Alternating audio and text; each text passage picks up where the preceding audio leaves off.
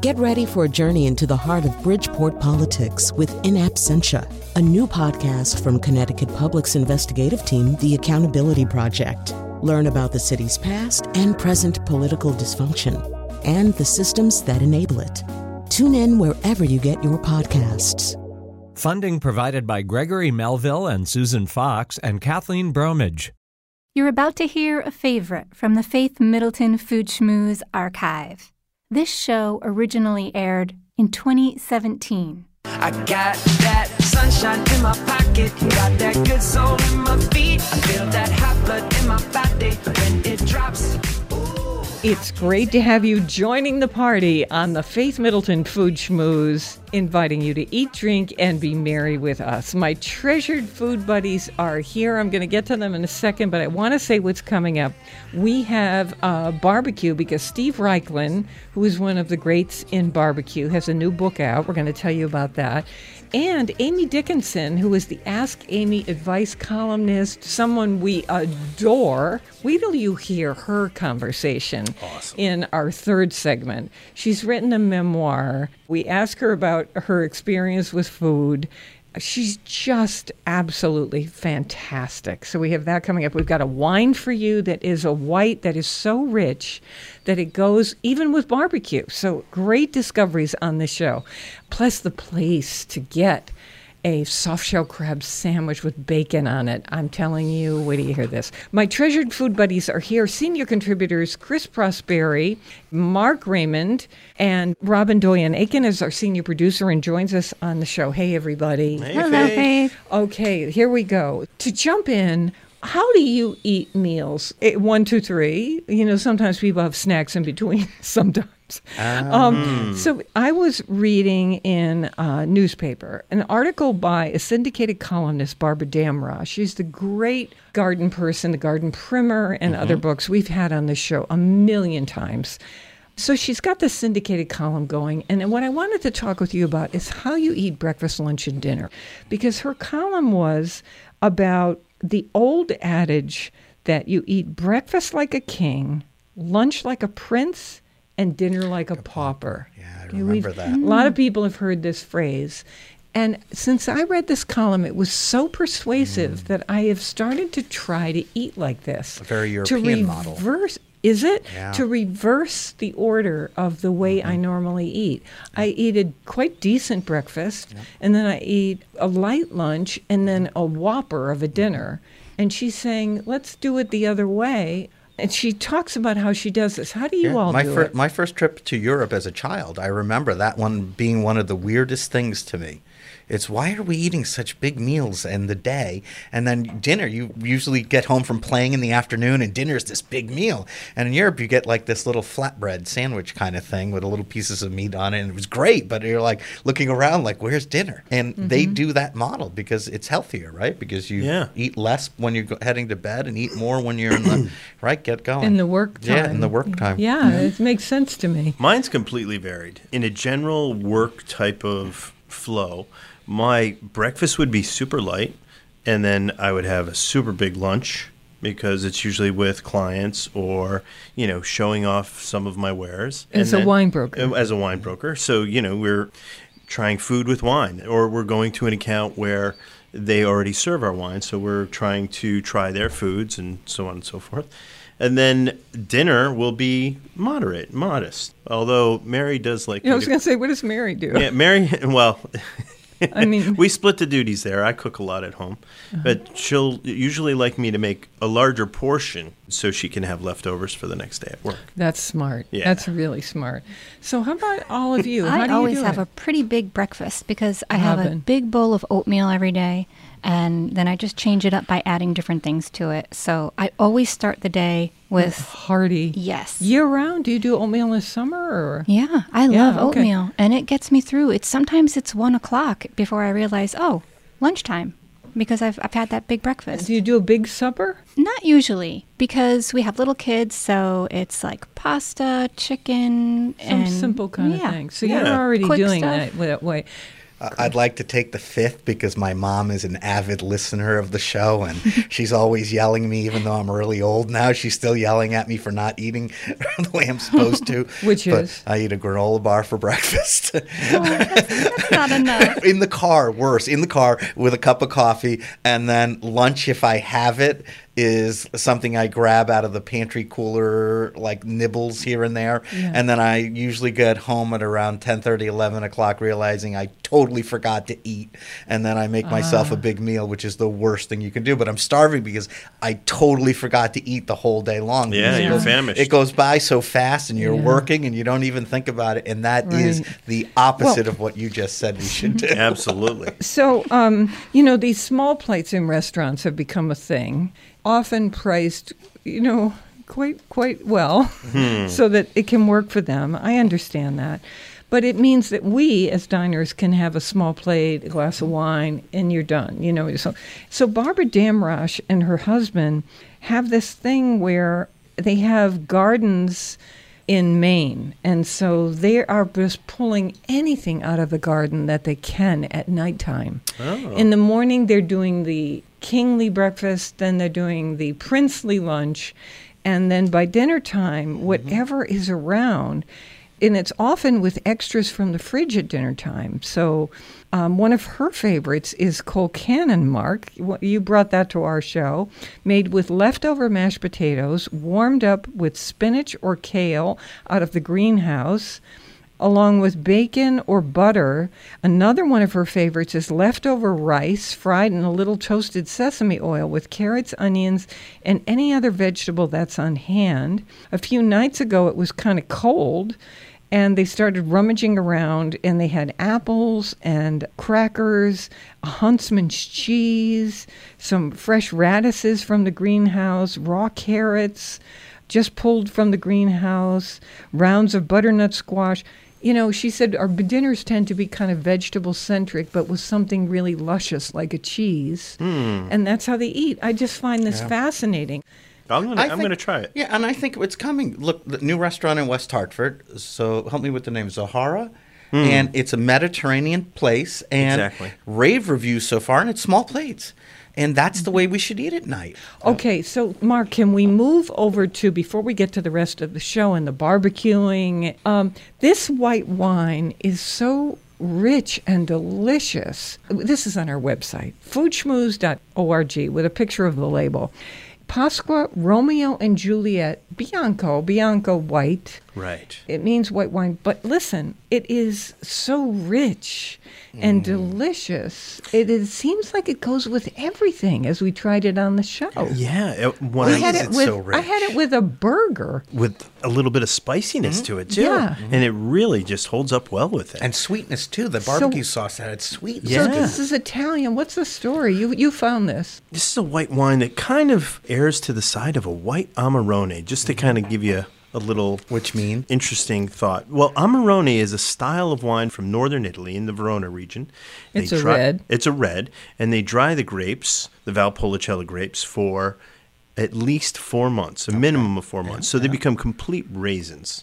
So you get super intense juice that they press from those raisins, and you get mm-hmm. a bursting flavor from a super And they do a powerful similar dry red here? wine. So if you're not Italian and you don't know Amarone that well, these red, rich Amarones are so intense that you would have them really only with an amazing red sauce, a deep, rich red sauce with sausages and meatballs and you know it's it's and, and it's got to be loaded with herbs and, And spices. and they're not you know these amarones are among the most beautiful mm. wines in italy. They're not inexpensive. Mm.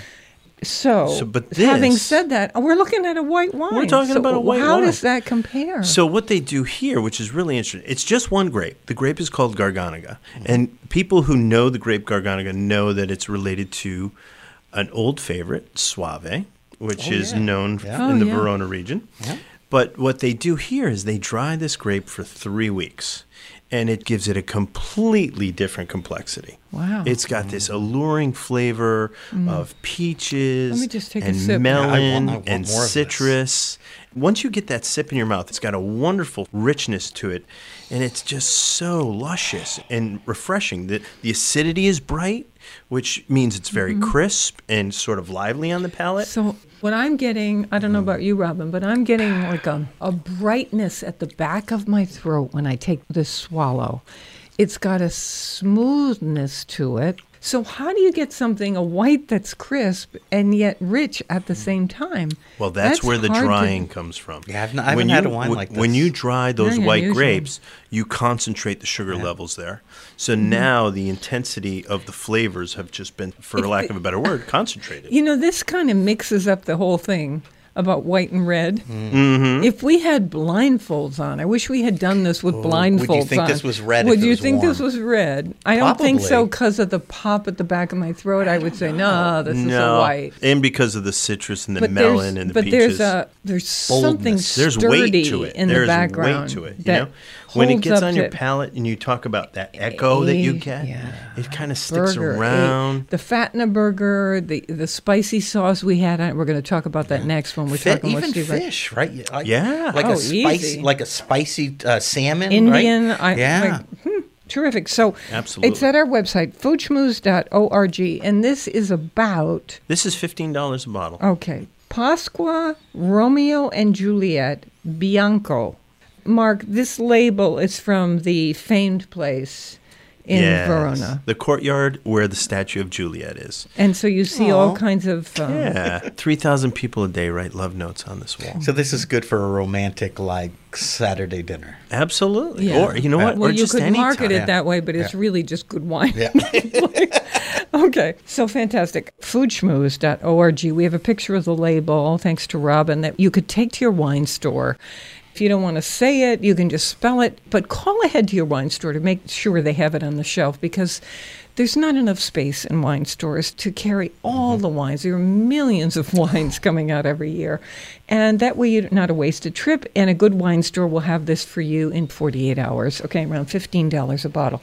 Four yummies. Oh, Unpre- four almost, yummies. almost unprecedented. Only the wine can had I four can I yummies. Uh-huh. also say that Mark is Mark Raymond is in charge of our shelf talkers. Now we Ah, have I'm looking at one right around. now. We have these uh, labels that hang off the shelf in front of the wines we have on the show, recommended by the Faith Middleton Food Schmooze, so you don't have to search forever. It's just hanging there.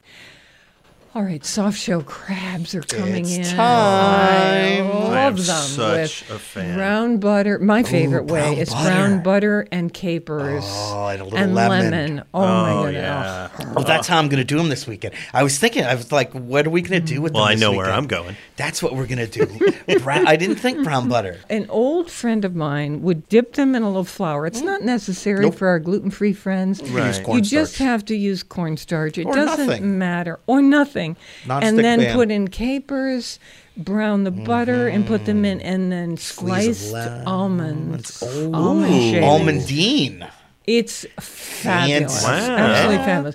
But Mark found a restaurant where he had them, and you got to Yeah, hear this hear about description. this. It is that time of year, and I was on the hunt, and I am a little bit of a fan. So Yeah. when I hear that they're in the market, the ground starts I- rumbling. I start, Yep, I start thinking, okay, I'm going to go work in this area of the state or Yep. this market, and I've got Get to online, find get online. where I can find them for my lunch. And uh, I stopped in a, a great restaurant that I really enjoy. It's called the Restaurant at Rowayton, or sometimes referred to as Rowayton Seafood. Oh, yeah, it's sure. The down in Rowayton. restaurant at Rowayton. Correct, Yeah. and it's Or- in, in a suburb of Darien, or Yeah, a, which is part, a neighborhood of Rowayton. Rowayton is the most Yeah. beautiful little place. That's Fairfield and the restaurant's very tiny, Yes. but they were making a soft shell crab BLT. I'm in. Bacon, mm. lettuce, and tomato with a oh little sort of chipotle mayonnaise on oh it. Oh, my no, God. no. It was so Crispy- good. crispy Oh, crab? crispy crab. Fried Oh yeah, on the bun. with a little with a Bun little or bread? batter on it. Bun or bread? On a bun. Oh, my oh. god. Oh yeah, on a burger bun with a side of fries. Do they deliver? And the fries there are me. killer too. So good. The restaurant. Was that your first of the year? Rowayton. That was my first one this year. Nice. Let's have that at our website. Yeah. Foodschmooze.org. I think I even have a picture of it. No, Oh, then it's you have up, it's it up up there there. right Oh, now. Yeah. The Yes, season is and so it was short. So delicious. is short. I Yeah, and it started a, a week ago, maybe two weeks ago. So I go and to it the goes fish for the next market. couple of weeks. You know, for me, mm-hmm. it's Starfish in Guilford because that's right near where I live. As you're listening now, you you go to your fish market, Mm-hmm. and I do that because I don't individually know how to clean soft shell And they'll crab, clean it for you. and they just clean it for you. But this Hmm. is the time now to get them. And it's so easy to make at home once you get them cleaned, and it's a very simple process Sure. for them. Yeah. Takes two seconds. Um, And for some people, but anyway, Mark, thank you for that. My pleasure. And brown butter. That's the key. Brown- so- Brown so- butter. I for like dinner. that. BLT So for lunch, brown, butter for dinner. no, you can do brown butter. Yep, I like it. with sliced almonds. And Capers. I um, like lemon and capers capers. and lemon, and there's not a reason in the world to not make that into a Oh sandwich and throw a few strips of bacon on Oh there. my Oh God. yeah. Okay, and so we're, drizzle the brown butter right over the top so it soaks a little bit into the bun. We're putting things together here. This is really. Oh, man. Can I say that your Pasqua Romeo and Juliet Bianco would be just This would staggering? be killer with it. with, killer with with uh, that. Some people are freaked out by the crunchiness of a soft shell crab, but I just say go for it because they feel like they're eating the outside of the bones or something, but it all That's- crunches up in your mouth. That's the best It's- part. You can eat Oh every part God, of it. It's Yeah. so good. It's so delicious. good. Wherever you're going this weekend, if you're going to be in the north, the south, wherever you are in Connecticut, just or even Long Island, just look it up and find a place for crabs. Soft shell crabs. But go to your crabs. market because Yeah. they're bringing them in now. Coming up, we've got Steve Raichlen, who is uh, one of the great barbecue people with ideas for sauces and rubs and whatnot. And then a woman of our dreams in our third segment. We can't wait to talk with her, Amy Dickinson of the Ask Amy Advice column and Wait, Wait, Don't Tell Me. She is the best, the best, the best. So stick around for that segment. More mouth-watering conversation and fun ahead on the Faith Middleton Food Schmooze. And I hope you will make a charitable contribution to feed the hungry. We're online now at foodschmooze.org and we'll be right back. You ate a roast last night and a ham today. You ate a sack of beans with no delay. You had neck bones and rice, a pig feet and greens. I wonder, do you know what a diet really means? You know you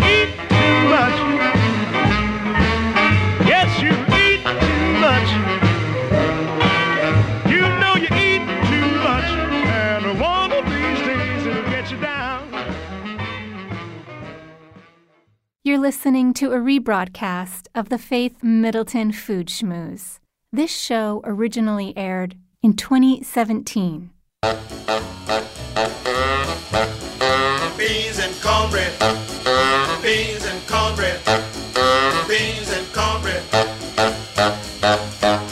And cornbread had a fight. Beans knocked cornbread out of sight. Cornbread said, now that's all right. Meet me on the corner tomorrow night. I'll be ready.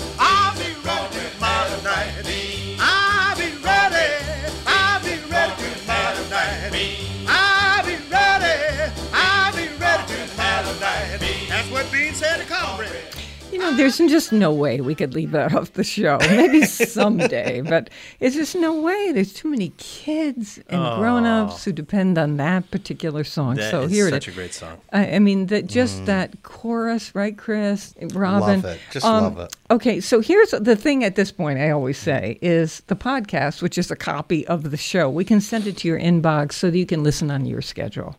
You just sign up once, and you go to foodschmooze.org. And we thought we should get into some barbecue because it is the season. Yeah. We're going to talk with Steve Raichlen, who is what we think of as Mr. Barbecue. He's the barbecue king in America. There's no question about that. And he's got a new book out called Barbecue Sauces, Rubs, and Marinades. And this is for everyday people like us. And mm-hmm. what we love about this is that these are so simple. And this is the subtle key to having the best barbecued stuff. You just do these little things to something before you put it on the grill, and Bang. There you go. It's really terrific. My treasured food buddies are here senior contributors Chris Prosperi and Mark Raymond. Uh, barbecue sauces, rubs, and marinades. That's the book, and we have it on our website, along with many of the sauces and recipes that we're going to be talking about. Steve Raichlen, welcome to the show. Thank you, Faith. It's nice to be back. We just had the burgers with that incredible barbecue sauce, and Chris Prosperi made this for us and wants to talk about how easy, I mean, here he is a chef, how easy this was. He's somebody who does a column for everyday people in the Hartford Courant, so he cares about that quality. Chris, tell us as It- we talk to Steve about And I this. love all Steve's recipes. Let me say that first. Yeah, you can buy barbecue sauces. There's a ton of them in the grocery store, but this shows how easy it is. And this is his Smoke Wrangler Bacon Bourbon Barbecue Sauce. It even sounds good. Oh my? God. Smoke ring. You know, bacon, uh, I mean, anything tastes better than bacon. And this Bacon, proves Agreed, bourbon, and agreed. barbecue sauce, it's, uh, Trust me, we know that. proposition. Yeah, we're, we're into this. So it's real easy. You just take some bacon, chop it up, you cook it over medium heat until it browns, keep it stirring, and then you add vinegar, ketchup, sugar, pepper flakes, black pepper, bourbon. Ooh, come on, Faith. Come on. That's where Faith starts smiling. oh yeah. and True. you gradually bring it to a boil, let it simmer little, on. s- little salt too. Yeah, little, little coarse salt. in yeah, there. and then you just bring it to a simmer, let it thicken about 15, 20 minutes. You stir in that little bit of salt. That's it. So Okay. it keeps for a couple of weeks, and then we put so it on those burgers. I love that. Keeps for a couple of weeks because those flavors marry over time. So it's even mm-hmm. better with a little bit of aging to that sauce. So these are things you can do ahead so you're not crazy when people are there. And now we come to the companion recipe to that sauce the barbecue burger itself. Steve, you're calling for ground beef, and your favorite is a mixture of ground chuck and sirloin. Yep, 18% fat. You don't want a burger that's too lean. Okay. Now, um, so you've got lettuce on this burger, a little olive oil, some more bacon, a tomato, that sauce that we just made. But here's the question you put a rub on here. Tell me about this. It's my Kansas City sweet and smoky rub. And, you know, the whole name of the game in barbecue and also in grilling is layering flavors, okay? So you put a rub on before the meat cooks. You might baste it with a butter or mop sauce while it's on the grill or smoker. And then a barbecue sauce at the end. You've built three distinct layers of flavor. And that is really the secret of great mm-hmm. barbecue. Can I ask you and Chris, this kind of layering, is this something the palate can truly figure out? Because in the barbecue sauce, we heard some similar things. What do you both say about that? Can the palate do that? Can it detect this kind of layering? Yeah, Absolutely. no if you question. think about it, I mean, we eat in stratifications, right? I mean, you take a bite of a burger like this, and your taste buds are going to taste the various layers separately. It's not until you, you know, you take a good mouthful and start to chew it that they blend together. So the burger, first of all, your teeth sink into this soft, sweet bun, and then you hit a little layer of crunch. And the crunch comes from the toasted bun, buttered and toasted. Then you get a little salty zing of bacon. You've got a fresh, luscious tomato. You've got this sweet, smoky barbecue sauce. Uh, and then one thing we do in the lettuce, I mean, very important to put lettuce under a burger on a bun. Uh, the lettuce keeps the juices from making the bottom bun soggy. I like to grill the lettuce, so you get kind of an herbaceous flavor that may the, the the smell of it on the grill may remind you of a substance that'll probably become legal in in Connecticut, Connecticut if it's soon. not already. Yeah, They're saying next year, maybe. This might be the sexiest But- barbecue man alive, right? It's like, but Faith, you said it when you were eating this burger. You said, "Wow, that's an amazing burger." So Yeah. when you said layering and can you taste it, Yeah. that statement should cue you right into yes, you can taste that because that's why you said, "Wow, this is an amazing burger." It wasn't magic; it was that layering of the flavors that really bring it alive in your mouth at every bite and every second of every Yeah. bite that you taste those and, different and things. And my job is to explain why this happens and is it worth one little extra step to make this little tiny rub which is simple is it worth it to do this and I, you're all helping us understand yep Absolutely. it is okay And he showed me even because I'm a salt and pepper guy in a hamburger. It's funny because I put rubs on pork, I put rubs on beef, I put rubs on lamb. This is the first time I've ever put a rub on a hamburger. We're sitting there going, duh, why haven't we done this before? Who would think to do this? So this is Stephen Raichlen. His book is called um, Barbecue Sauces, Rubs, and Marinades.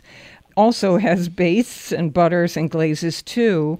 So about 200 recipes, and these are the little things you do to make your barbecued thing really sing, okay? I am a, a rib person. I'm just like a rib maniac. If you put me in the presence of really, Mark, you're nodding your Oh, head. yeah. Really good ribs. I'm Ribbage. just crazy. That's our nickname crazy, for it around crazy. the barbecue so, time. By the way, that hamburger recipe we just talked about is at foodschmooze.org, and so is this, these righteous ribs. So you've got baby back ribs and your basic barbecue rub. And then a cider squirt. We're going to tell you about that. Mm-hmm. And then a sweet and smoky barbecue sauce. Here's your layering. Now, right away, you hear me talking about what four things, and people are going to say, I, I don't want to do four things. Why does this work? It's super easy. You've got a basic barbecue rub, and just to get things out of the way, it's uh, equal parts salt, pepper, paprika, and brown sugar. That ought to be around all the time. And if it takes you more than six seconds to make, you're a slowpoke. The cider squirt is actually a mixture of apple cider, cider vinegar, bourbon, water, Worcestershire sauce, lemon juice.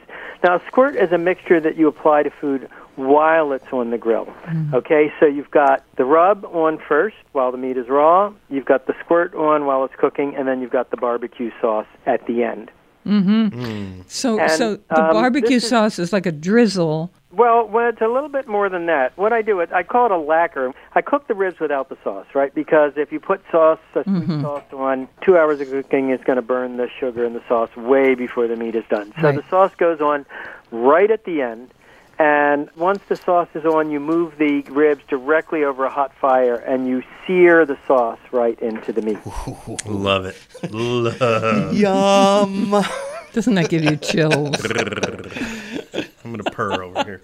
if barbecue were fashion, this book would be about the accessories, right? The jewelry, the mm-hmm. earrings, the handbags, the shoes, the belts, everything that goes into And it's not too busy. A winsome person, even more so. Wow. Yeah, I like that description. That definitely makes sense. Yeah. You know, I mean, beauties are a dime a dozen, but it's the accessories that really makes them pop. So for pork fans, I am among them. Uh, we have Korean pulled pork. You know, there's this thing that's going on right now where everybody, you go to a different country, you try something, and you're just dazzled by it. And people are more and more turning to books that give an international profile. And Steve is one of those people who's saying, you know, you can put these international flavors into your home barbecue. When I saw this recipe come up, I was wondering if there are similarities between the Korean barbecue and, and what we call it our American barbecue. Well, very much so. I mean, first of all, think of the flavor interplay, right? It's mm-hmm. sweet and salty, so that's very much a part of the American barbecue profile. This recipe is interesting. It's inspired by a uh, barbecue restaurant in Atlanta where the husband was a pitmaster, uh, tried and true from Texas, and his wife is from Seoul, Korea. So Wow. they have a J and R Oyler pit burning hardwood to do the uh, pork shoulder.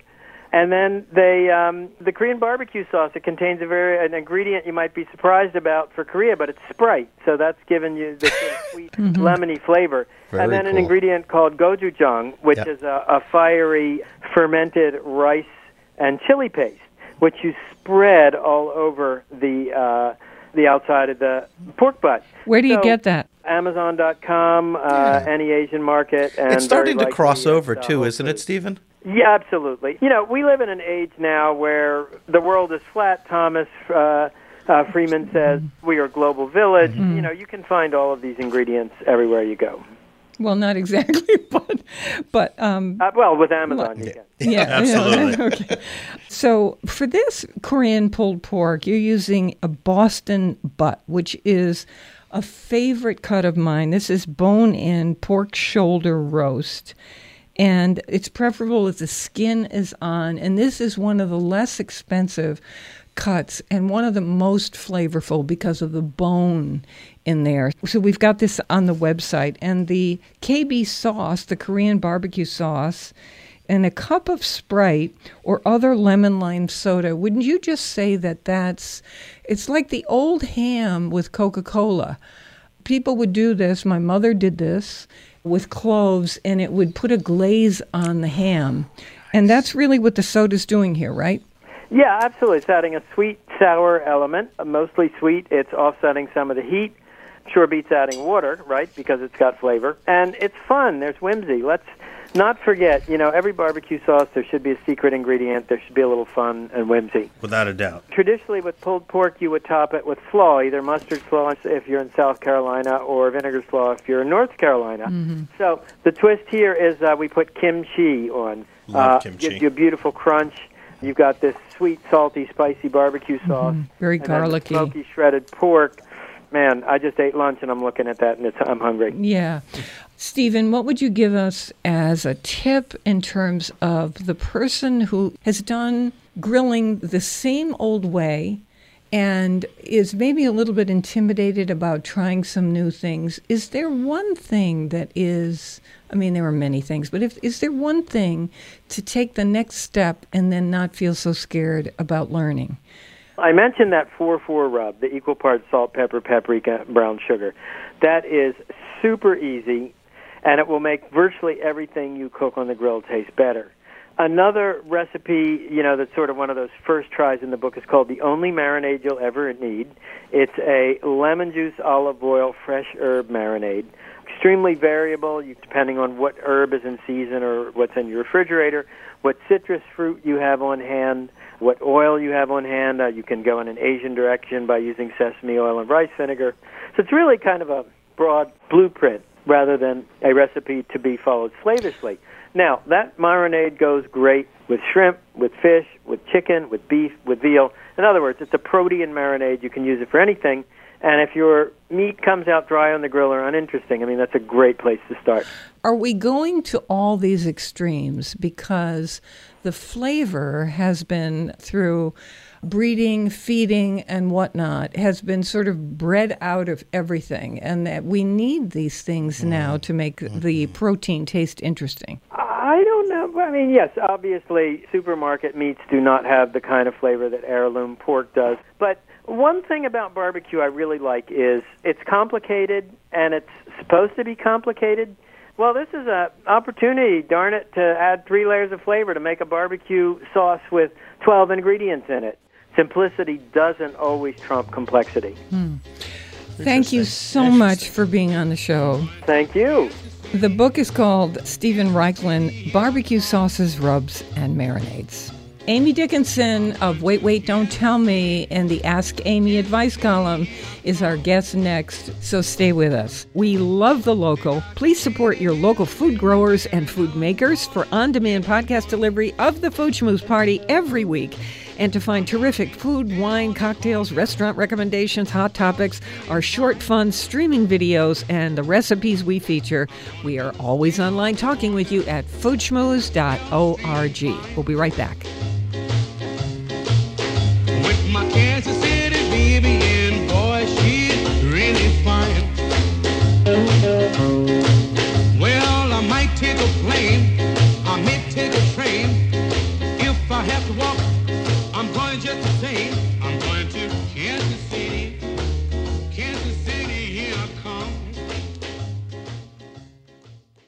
Listening to a rebroadcast of the Faith Middleton Food Schmooze. This show originally aired in 2017. Wanna hang out with you. Just wanna hang out with you.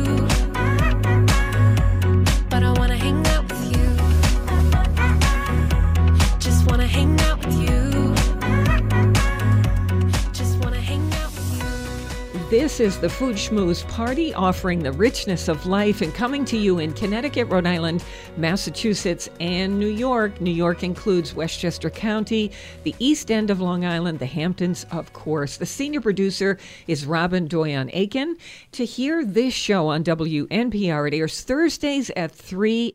Podcasts and our curated recommendations are always online at foodschmooze.org. Well, here she is, Amy Dickinson. She is the author of the Ask Amy advice column, which is syndicated about 200 newspapers, I think, and a panelist. You might know her name on Wait, Wait, Don't Tell Me, which happens to be my favorite show on all of public radio. She's done lots of essays, has a book out called Strangers Tend to Tell Me Things. And it's a memoir of love, loss, and coming home. Uh, we wanted to know about Amy's food habits when she was growing up. Amy, welcome to the Food Schmooze Party. Hi, Faye. Thank you. So, growing up, what was it like? Well, I grew up on a dairy farm in upstate New York, and I was fed by a mother who hated to cook and was a great cook. So, food for me is there's always this combination of like joy and dread. My mother really pulled from what we had in our barn. I mean, if you can imagine this, I would ladle cream skimmed from on top of our milk jug. I would ladle the cream off onto my Rice Krispies in the morning. Mm. Oh mm-hmm. man. My mother made butter, and she wasn't like a Martha Stewart type. She was just like, that's what we had. We didn't have any money. And my mother mastered some of these very timeless techniques, which of course were not in style in the 1970s when she was doing it, but are very much in style now. We rendered lard from our hogs. We ate one Holstein a year, the grisliest, oldest dairy cow that had passed beyond productive years. Yeah. So I grew up with a very an amazing real in quotes palette of offerings. We made maple sugar candy and toffee by throwing it hot syrup under the snow. We made our own syrup. We Oh. had bees. I mean, all of it. But I think I might have inherited her attitude toward cooking because my mother, like me, well, unlike me, my mother wanted to be a writer but really was not able to do that Yeah. given all of the cooking she was doing and and she was farming. yeah, and she was a very, very skilled at all the domestic arts. But I was raised by a woman, a very independent woman who really wanted a different life. And of course, now I am living the life that she might have wanted. Mm. I uh, was touched by your experience with your mother and growing up with her, and also being there for her as she was in the, the last chapter of her life. So, you know, I'm interested in this idea that the irony is that you're leading her life, and I, I bet she would have loved that. she was around long enough to enjoy it, you know, if she wanted. But ironically, Faith, I have to tell you, I've never discussed this before, but there was only one chapter from the book that was cut. It was cut by mutual agreement from me and the editor because we just could not find a place to fit this chapter in. And I'm determined to publish this chapter. It was called Government Cheese, and it was about the food in our household and the eating and the fact that despite being surrounded by all this bounty, mm. my father, because he was a bit of a scoundrel and a cheat, liked to take government cheese off of the truck at the milk plant where we took our milk for processing. You know what government cheese is? I do. Yeah, it's surplus cheese. So we were forced, my mother was forced to cook with this, and we ate it. And it came in these giant, giant, giant bricks I know. one brick could last for six months. You know, you're eating this stuff. So I really appreciate being asked to talk about food because it's actually a huge part of my story. Amy, I have chills up the back of my neck from you mentioning that because one of the most poignant things I've ever done in my career, which has been quite a while, was to go to an area of New Haven where our studios are called The Hill, and there are people who are very under resourced, is the new phrase.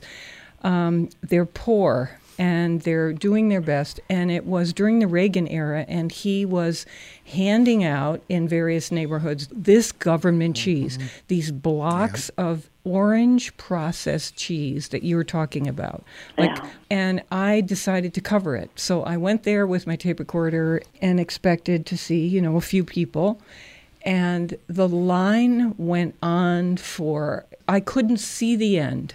And I thought, really?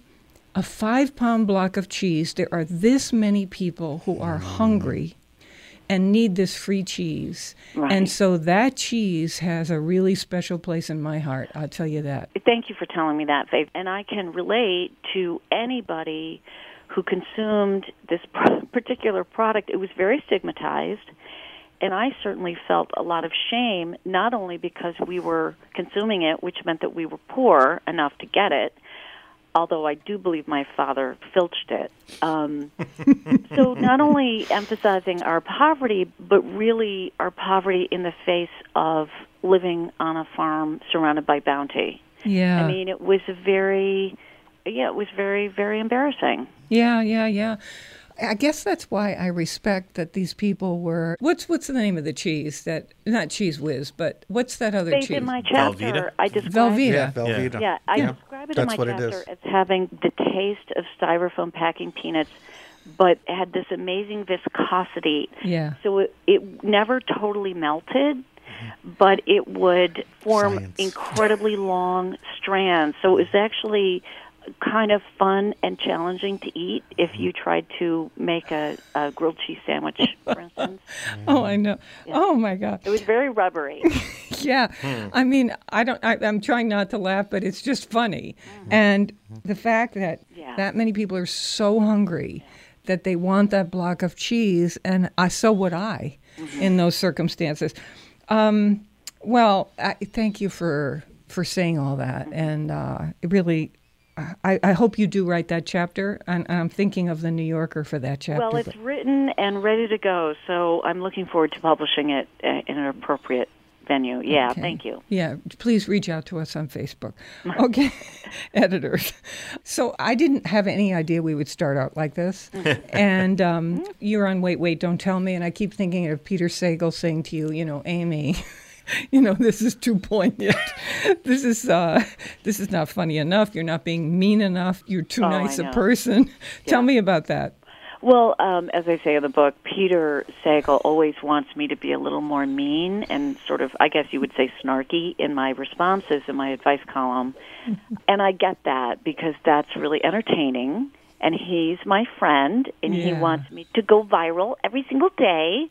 Um, but that is not my jam. You know, I actually take my work as an advice columnist very seriously. I mean, I don't take myself that seriously, but I tend to take other people extremely seriously.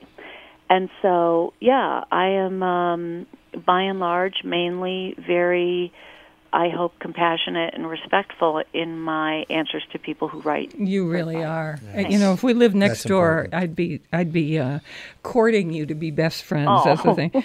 Okay, so here's can I just do this because this appears in your book. Strangers tend to tell me things, which they do, and at farmers markets where Amy would not be caught dead. It turns out. Um, it's just too precious considering how she's grown up. But so this is her memoir, and if I might, there's a question, and this one did go viral. I think, Yeah. right? Yeah. So right away, she knows what I'm going to do. It's dear Amy. Here she is. We're talking about her. If you don't know this, is an advice columnist. And by the way, I thought this was fake. Oh, because really? it sounds so like something someone had made up to sound like an actual person. And and you you can testify that this is actually the letter that came to you. It's the exact letter that came in, and the only reason I ran it was I verified it as much as I can by corresponding with the person who wrote it uh, quite a bit. Okay. Dear Amy, I recently discovered that my son, who is 17, is a homosexual.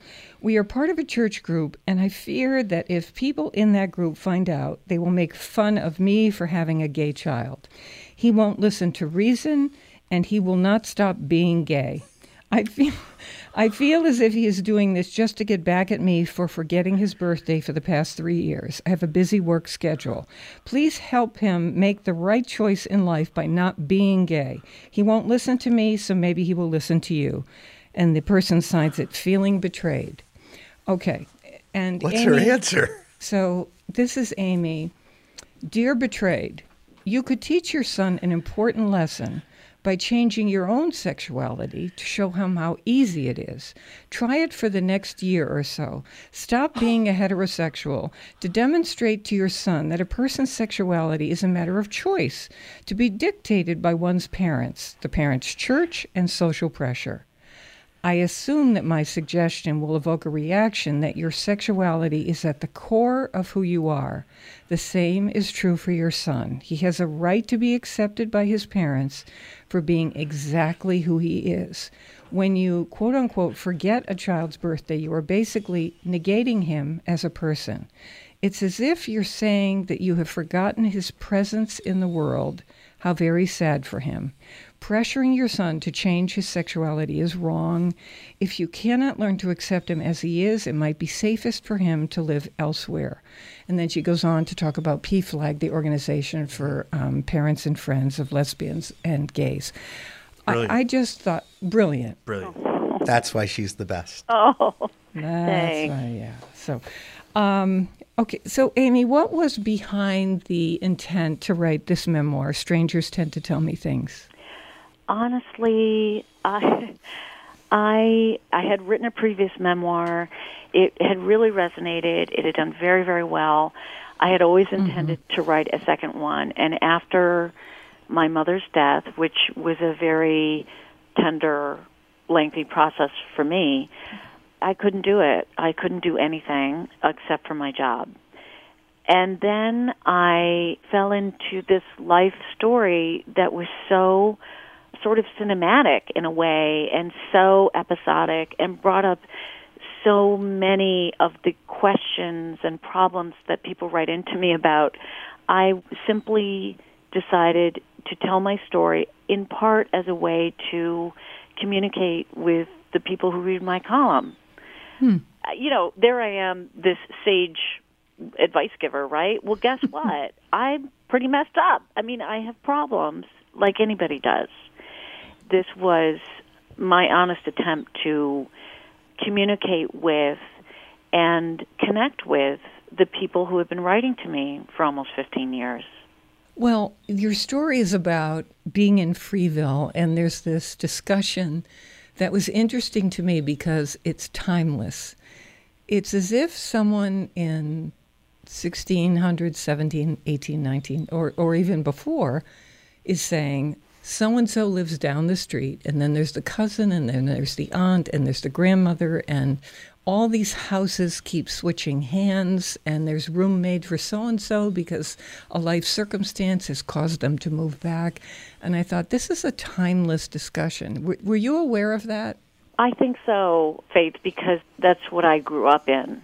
As I mentioned, and you allude to this, that people who live in small places, like islands, for instance, I lived on Block Island off of Rhode Island for many, many months. I notice this on islands and in small towns that are entrenched and isolated, as mine is. Property flows back and forth. You know, the people who leave and don't come back are passing through. My family settled here in 1790, and in February, I wish they hadn't, but they did, and they stuck it out. And because of that, there's just this very deep history to just walking down the street. I mean, I know who lives in all the houses, who used to live in all the houses, and it's that kind of place. There's a chapter in your book uh, called The Fallacy of Closure. This is so unfair because I have a minute left. How do you say what that means, the fallacy of closure, after your mother's death? Well, I think that uh, we have this idea in America, you know, we're all about moving forward, moving on, and I think there's this idea that we will close the book on things, we'll process things, and then we'll close it. And then you move on to the next thing. Well, guess what? That's kind of a crock, or at least it was for me. And I never assumed that I would have closure, frankly, because of my advice column. I hear from people who are grieving, sad, you know, off and on throughout their lives. Sure. Right. And so, I mean, there are definitely ways to move forward, healthy ways to move forward. But I ended up feeling that I don't want to close the book. I don't want to. Part of my story is the loss, uh, sometimes incredibly tragic loss, of so many family members, and I don't really want to close. I want to live with this, and I want to live with these people and carry on, you know? Yeah, I do. So hmm. this is Amy Dickinson. I guess we're all members of the I Love Amy Dickinson thing. Oh, absolutely. Definitely. Not to sound fawning, but we are. Her memoir is called Strangers Tend to Tell Me Things. It is the book that follows the mighty queens of Freeville. Amy, thank you so much. I really so appreciate who you are. I really do. And by the way, Peter's wrong. Don't change anything. You do not have to be viral. You don't have to be more funny. You don't have to do anything. Don't you, go changing. me be me, right? Yes. Okay. We are on WNPR Thursdays at 3. Never eat more than you can lift. In New Haven, I'm Faith Middleton.